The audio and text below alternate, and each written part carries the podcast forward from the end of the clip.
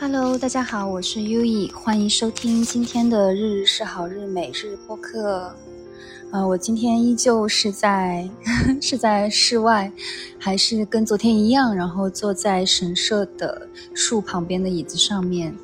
嗯，来录制这期节目。然后今天的话，其实我主要想分享两个内容。想分享两个内容，第一个内容呢是关于今天刚好是处女座新月嘛，所以我很想跟大家聊一聊处女座新月门户能量打开的时候，我们呃这段时间比较适合做的一些事情，以及可以注意的一些事情。然后第二件事情呢，就是关于还是想呃稍微就是使用在这个播客里面，我也想还是想梳理一下我跟禅宗之间的关系，对禅的理解，以及禅。所告诉我的，我在坐禅的过程中，禅宗所告诉我的一些事情，所以今天大致是针对这两个来跟大家分享。好，那我们先来到处女座新月的内容。呃，现在处女座新月嘛，我就等于说我们现在的能量门户它是比较打开的。那这个月的话呢，就是它的处女座新月会在十五号、十四、十五号这两天发生。那当我们处于处女座新月期间呢，其实有一些事情将会发生。那这个事情呢，往往会让我们是什么呢？就是往往我们在思考、构架的一些比较就不是很清晰的事情，我们会让这个事情更加明了、更加明确。那就是比如说，你一直在思考你应该如何显化你的订单，你如何显化你的清单，但其实你。不是很清楚自己要什么的时候呢，这几天这个能量它会帮助你去更清晰你想要做的事情，会帮助你更清晰你你值得你或者说你就是会去做的这样的一个事情，好吧？那所以我们其实在里面，我其实有几件，我觉得有三件，嗯，我觉得比较需要注意的事情吧。那第一个就是因为处女座嘛，它是一个嗯非常稳的能量，它是其实它跟土的能量相关联。那这种情况底下，就是说它是一种嗯有点类似于通过新月，因为新月是什么？新月就是一个 new start 嘛，它是一个计划，它是一个规划的时间，它会需要你用思维逻辑去做事情。那这个新月的日子里面呢，它会要求你。要去考虑你的答案是什么，然后你的问题是什么，那它其实就会比较容易适合什么呢？就是说你要去思考，你要去列出你的 step，你的步骤。就是说，当你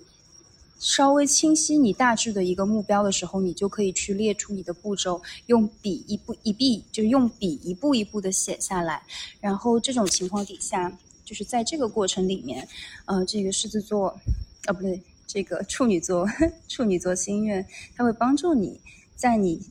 拿笔把这个步骤写下来的过程中，来帮你嗯制定和规划，来帮你找到你要的答案。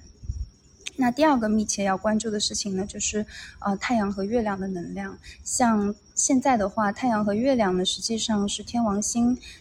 他们会跟随着天王星的这样的一个移动所一起震动，所以这也会代表着这段时间呢，很多事情它会有很多临时的事情出现，这些事情不会按照我们的计划进行，所以说我们应该要学会适应，就是说你不可能你的规划这个世间所有事情都会按照你规划的去走，你要去适应去接受这种。嗯，不确定的事情的发生，而且这个事情还会发生的蛮多的，所以你去接受它、适应它，同时这些不确定性反而会给你提供一些很有趣的方向、很有趣的试点。好，那第三个事情呢，就是嗯，怎么形容呢？就是我刚刚一开始提到的，我们会利用这次新月，然后来明确我们的目标，来明确我们的显化计划嘛。那这个目标其实也是由于这段时间的一个能量星象能量的影响。那它一直到本月的十七号，有很多事情它会让我们更清晰。那这个更清晰的时候呢，我们其实可以问自己哈，就是，呃，我去哪里？我要做什么？我在做正确的事情吗？我在正确的关系里面吗？那这个情况底下呢，它就会帮助我们比较好的去扎根，去。类似于连接这个土地能量和大自然能量。因此这段时间我会建议大家可以多在多去往自然，比如说拥抱大树，或者说你去往一片草地，然后光脚在这个草地上面行走，这都会帮我们去扎根，跟这个地球能量扎根，然后让这个宇宙，让地球的重力。作用来拥抱你，给你爱，来帮助我们去调整我们自己的能量。所以，当我们扎根我们能量的时候，哈，就我们就不再漂浮了，就不是那种我一开始讲到的，你不清楚你要做什么，你不是那种很飘的那种状态了，而是你的那个根基你很深的时候，其实你会变得更有直觉。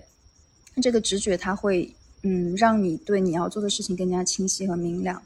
所以呢，这个就是嗯，第二件就是第三件，我觉得非常重要的事情哈。那我另外也想补充几个点哈，就是作为一个 bonus 的一个补充哈。嗯，这个也是刚刚下载到的一些信息。那这个要补充的地方呢，就是因为呃，我上次有跟大家聊过，就是八月到九月是水星逆行的时间嘛。那刚刚好就是呃这两天水星逆行即将结束。那这个情况就会出现什么呢？就是我们会发现，因为水星逆行期间，其实你往往会觉得很难沟通，跟有一些人之间容易有一些误解，可能会有一些争论，有一些对话它不够顺畅。那伴随着这两天水星逆行结束的话呢，其实你会觉得很多对话、很多沟通会更加的顺畅，更加的好的展开。那另外一个方面，它其实最近也是一个开始新的计划的好时间嘛。比如说你想去旅游，那你其实蛮适合做旅行计划的。那因为比如说水星逆行状态中，你可能会有一些旅行计划，或者说有一些规划的事情被延迟。那这段时间其实也是一个开启新的计划的好时机，或者说比如说你想要开始一些新的学习，你想学计算机。你想学大数据，你想学这种系统，或者说你想去学心理学，等等等等，就是这段时间非常非常适合，就是你在技术、你在个人能力上面的一个投资。那等于说，我们其实可以利用走出水星逆行的时间来开启一个新的开始。好，这个就是我觉得，嗯，这个新月期间比较重要的事情哈。那总结而言呢，就是说，我觉得就是说。因为新月它其实象征着一个新的开始嘛，在我们日本的话，我们其实就是新月的时候哈，就是要做断舍离的时候。我以前就是我们在这边练瑜伽嘛，我们是有新月瑜伽和满月瑜伽，然后这两个月亮不同时期的瑜伽的动作也不太一样。然后我记得每一次新月瑜伽的时候，就是当时这个瑜伽老师他就会跟我们说，他说新月就是非常适合啊你家里的抽屉，你家里面如果有抽屉的话，你抽屉里的东西打开，把里面。不需要的东西去把它断舍离掉，所以呢，我觉得挺适合，就是做什么呀？在我们平时看不到的角落，我们看不到的地方，把这个地方的嗯一些内容、一些卫生，甚至说就是我们电脑里面的系统文件，对吧？它也是看不到的地方嘛。那把这个地方去做一个清理和整理呢，也是非常适合新月期间去做的事情哦。好，那正好就是今天。晚上属于这个新月门户的开始嘛？嗯，在这个门门户开始的过程中，其实就是宇宙它会帮助我们去填补我们内心的空白，会给予我们新的灵感、新的意图，它也会帮助我们把我们的愿望、把我们想要显化的这个订单去完成。所以，嗯，它在帮助你完成的过程中，就意味着我们需要有足够多的空间。这个空间在于什么呢？在于我们内心的空间。比如说，你正在，嗯，比如说你在做一些你不喜欢的事情，你在接触一些你不喜欢的人，那你就要去把这个事情给，嗯，慢慢的空出来。你把这个空间空出来。比如说你。交往的人际关系也好，等等的。当你觉得这个不对的时候呢，你如果不空出来，那宇宙怎么把这个空位给你用更好的人或者事物给你填补上呢？所以说，一定是要把自己的嗯，你身边的或者说你正在相处的这个圈子也好，这个环境能量也好，尽可能的让它处在一个你比较喜欢放松且自然舒服的状态里面哈。所以整体而言，就是这个新月，呃，我们挺适合做的一些事情和内容。你们知道吗？现在开始下雨了，也好好奇妙哦。但是不是那种特别大的雨，算是那种，而且我刚刚好在树下面，就是它好像还能帮我挡挡雨，而且我也带了雨伞，所以没有关系，我觉得还蛮有趣的。那第二个，我想跟大家聊一聊禅宗，嗯。嗯，在聊禅宗之前哈，就是我想宣布一下，就是我的微信公众号现在叫“美满丰盛像与蚂蚁”这个名字嘛，嗯，我即将把它改名为和播客同名的 “U E” 的“日日是好日”这个名字。嗯，像与蚂蚁这个名字，就是我初期的灵感呢，就是来自于在我看来，这是蚂蚁和大象嘛，它们是来自两个呃极大差异和体型的。动物，那我就是想借由这个名字来表达这个公众号，它会探索的宽广，它可能会探索的内容是比较大的。但是现在呢，我觉得还是希望回归到一个很平静的、细小而宁静的日常，所以还是“日日是好日”这个名字更加能够触动我，所以这也将是我未来想持续展现的一个主题。那，嗯，因为我之前就是也有一直跟大家分享我在日本的寺庙里面坐禅的经历嘛，嗯，就是我在惠然寺，还有我去京都的这个西方寺和地藏院台寺主寺之间的一些坐禅经历，所以今天我也还是想延续一下这个话题，嗯，去聊聊，继续跟大家聊一聊禅宗哲学、禅宗文化的一些内容吧。嗯，我其实接触禅宗哈。我之前有那个有一段播客也提到，我就是在八月八月初的某一天，我正好又翻读《沉浮实验》嘛，因为《沉浮实验》的作者他就有提到他在自我觉醒初期，他阅读了这个菲利普·卡普勒先生写的《禅门三柱》这本书。《禅门三柱》呢是这个呃这个安谷白云禅师他。在他把他的思想带到西方之后，然后被这个菲利普卡普勒先生吸收所产生的这样的一本书，哈，他是从一个西方西方学者、西方禅修实践者的角度来解答他对东方禅修、他对这个东方禅修哲学的一个自己的一个体悟和感受，哈。所以我当时就是纯粹的想了解一下这本书，然后越读越了解之后，就开始觉得很奇妙，就是那种全然的被禅宗的世界吸引哈。你之前也讲过，我在日本大概是我从一七年四月来的日本嘛，在这边其实我大概六年半的时间哈，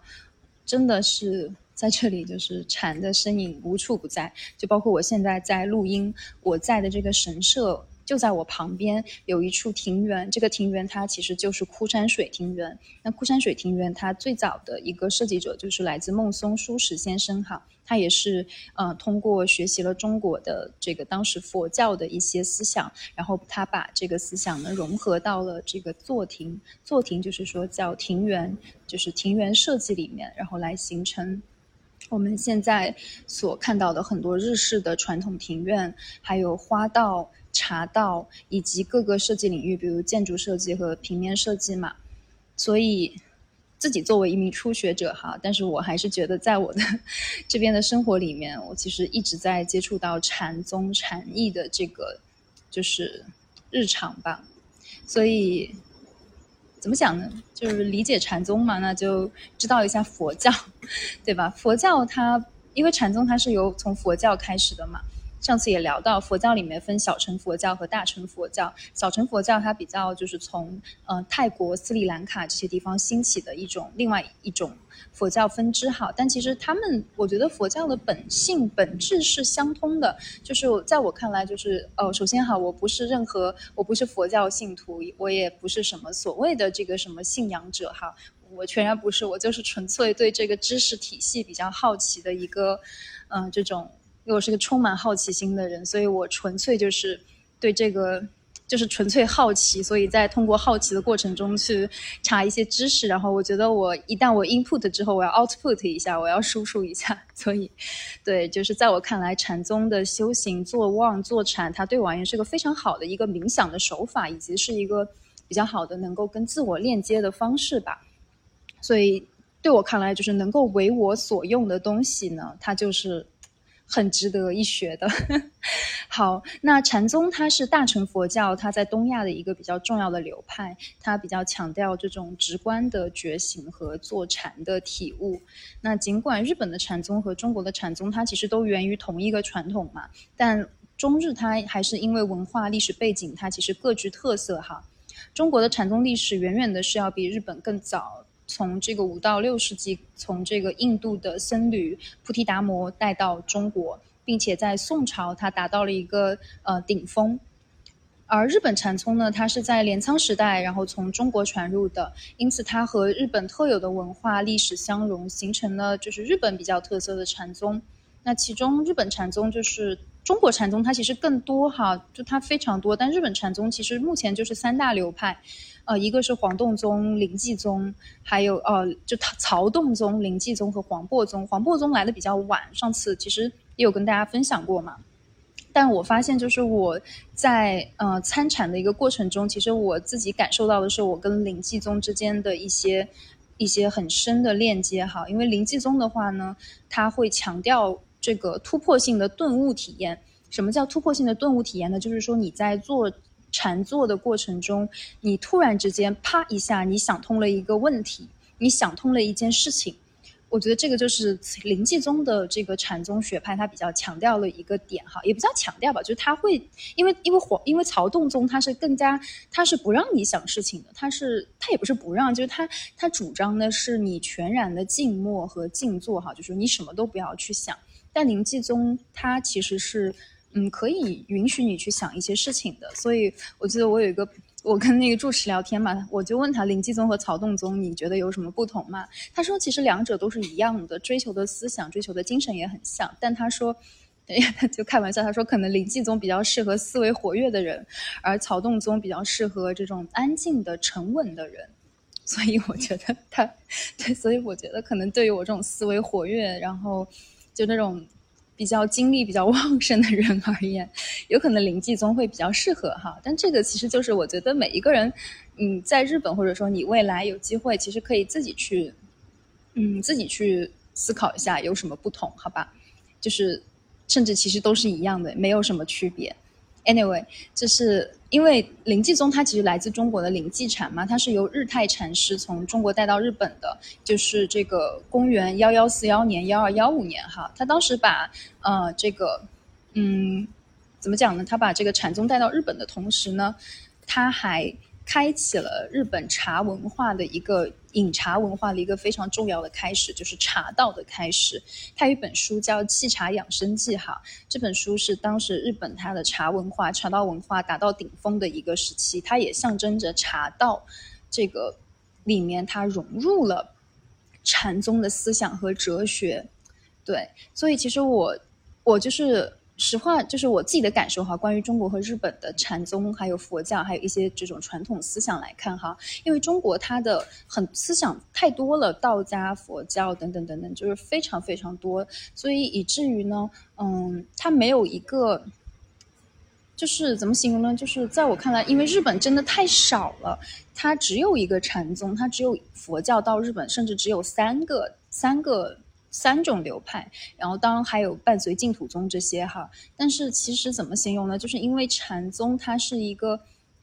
对于日本人而言，他们其实处于说他们能够吸收的、接受的信息文化确实不多，所以在这个不多的过程里面呢，这种比较少的为他们所用的这个知识体系、哲学系统被他们用精了，所以。所谓的我们现在很多到到了西方，西方禅宗热时期，它其实大部分他们所参禅的一些方式都是日本传过去的，而不是中国传过传过去的。原因就是在于呢，嗯，中国的流派或者说它中间的分支真的实在是太多了，而由于它多，而导致呢，就是它没有，就它没有那么的容易流传和推广。就是它有这样的一个原因哈，但是在禅宗，在日本禅宗这里呢，因为它只有禅宗，它除了禅宗，它就是大乘佛教里面几支净土宗什么的，但其实他们他们的背景也是互通的，所以这对西方世界而言，或者说对于一个真的想要去学习禅修的小白而言，嗯，日本禅宗会更让他们容易接受哈。所以这很有趣，就是在于呢，你如果有的东西特别特别多的时候。你反而就没有办法去让它变得很精或者很深刻，或者去推广。但只有你的东西少而精的时候，你反而能做的就是你能够把它推得特别的顺畅和这种源远流长。所以。我不能觉得，我我也不觉得这是一种浪费哈，因为其实我们现在在追求自己中国传统美学哲学的时候，也已经做了很多努力了哈。但是确确实实就是人家因为真的东西很少，所以反而更加珍惜吧。那其实同理，我们身边的人事物，好人好事好物越多，你反而不珍惜的情况下也会有那。怎么形容呢？就是我觉得还是一样，就是任何的事情它发生，你把它好好的珍视。任何的人来到你身边，他是能够给到你很好的感悟的人，那好好的珍惜他。所以，其实我觉得这也是所谓禅宗思想里面一期一会的这样的一个概念哈。那随着，嗯，禅宗怎么想呢？就是禅宗。它还是和佛教的其他流派是不同的哈，因为佛教其他流派呢，它会更加嗯倚仗于这个诵经念佛等仪式，但禅宗呢，它其实更自由哈，它是比较强调于直接体验的，比如说通过泡茶、茶道、花道，通过这个插花泡茶来洞察自己，所以它其实在实践性上面更加自由和灵活，也比较适合于现代的年轻人去实践。那。我上次也聊过，我虽然真的不是佛教徒，也不信仰禅宗哈，但是在我看来，它就是一个很美妙的哲学思想，来帮助我们回归内心平静的一个方法。我从小，我太婆婆她是佛教徒，她念佛，然后比如说大悲咒啊、观音，就是这种大悲咒啊、金刚经这一类的，他们那一代人是非常非常重视经文的。但在我现在看来，我觉得这些经文它也非常重要。这些经文里面也藏着很多人生的智慧和哲学，以及他也通过，比如说，在我太婆婆念佛的过程中，他也体现了我太婆婆对我们家人之间很深的情感、爱和寄托。他们通过这样的念经的一个仪式来传递，来向这个神明或者来向他们信仰的这个释迦牟尼或者说是观世音来传递他们对家人的爱和关怀。对过去、现在和未来的祝福，所以在太婆婆去世之后，我一直感受到的就是她还在我们身边守护着我们。虽然我其实我也并不理解她念的是什么哈，但还是很感谢她。而且我觉得她有一部分的能量，她的信仰或者说她的这种爱和情感，嗯，她来到我身边，以及能够让我通过冥想、做禅静坐，或者说在日常生活中的一些体验，去时时刻刻的感受到顿悟和灵感。所以我觉得就是开悟这个东西哈，我我其实一点都不追求开悟，或者什么开第三眼，因为我相信就是开悟这个过程，它就时时刻刻是会有的。你此刻当下就是最好的时期，就是最最好的时光了，所以你不需要去额外追求什么极乐世界或者彼岸啊这个过程了。那无论是在寺庙静坐，还是在树下，我现在这样子坐在树底下，哎，不下雨喽。雨停了，好开心啊！还是在这个树下沉思，甚至是在，嗯，去一些很好的酒店、餐厅享受食物，嗯，能够找到你心中的平静和美好，这其实就是一种你在自我修行的一个过程嘛。那就好像是我想到，就是一七一八年去台湾旅游的时候。我之前也聊过去台湾旅游，我什么地方都没有说一定要去，但我觉得我想去水月道场。水月道场它就是这个，它就是这个圣严法师，也是《禅门三柱》这本书对南怀瑾老师和圣严法师都产生一个比较大的影响哈。那圣严法师他将禅修和净土宗的实践结合，创立了这个在宜兰的法鼓山龙禅寺，也被人称为水月道场哈。当时我旅游台湾的时候，因为看了一条的一。一段建筑纪录片，当时看完我好感动，所以我当时就说我一定要去水月道场。我记得当时夏天非常热哈，但是在水月道场的那个那个一条很很静谧、很静谧的一个池子旁边坐着哈，在坐的过程中，其实你你仿佛会进入另一个世界，你会觉得那个外界的炎热酷暑与你无关，你在你的那片世界里面找到了一片清凉和宁静。你是舍不得离开的。我当时还记得在那个水月道场的一道墙上哈，我看到“因无所住而生其心”这个题目嘛。那我当时都不知道这是什么意思哈，这只是也是后面才知道的，就是怎么形容呢？就是我们超越物质世界，放下要住的地方，去寻找内心的安宁。那就是如禅宗的这句 “Nothing is here, just look at yourself”，就是真正的世界其实就是在我们内心是一致的。因无所住而生其心，就是生活中的每一个经验都是一次心灵的旅程。无论是贫穷还是富有，我觉得就是丰盛还是说你感觉自己一无所有，哈，其实都是空的，都是没有的。那你会感受到的是什么？你会感受到宇宙，你这个世界自然它给你的东西都已经在你身边了。而且这些东西我们都是很值得去珍惜、体验并从中学习的，所以，对今天的播客主要是想跟大家分享这些内容。我今天其实是一个新的尝试，哈，就尝试我昨天录完播客，然后今天早上开始把播客的内容输出文字写文章，但我发现我的内容太多了，文章也写的特别长，而且其实我已经删掉了很多很多内容了。然后，所以在上面花了很多时间，但没关系，我觉得还是去，你要去体会嘛，你要去，你要去尝试，你要去摸索，所以就是去摸索就好了。我觉得一切都可以，一无所着而生其心，不再执着于任何一个结果，任何一个你应该要得到的东西，没有，就是没有，是空的。好的，今天还，其实今天还非常开心呢，我今天。今天就是 比比以往起的都早，然后呢，